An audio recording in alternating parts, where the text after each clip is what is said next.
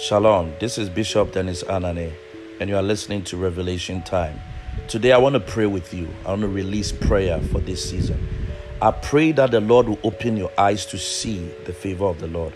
I pray that your family will be protected from every disease, every principalities, and every powers.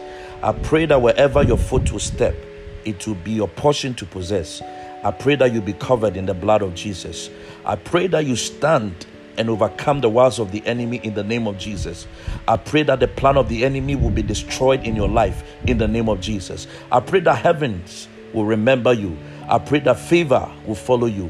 I pray that your going out and coming in will be blessed. Your sitting and standing will be blessed. May the Lord wipe away your tears. May the Lord break away the chains of difficulty in your life. May you rise up and be counted and know that the best is yet to come. May your heart desire come to pass and may favor follow your life. Receive grace in Jesus' name. Amen.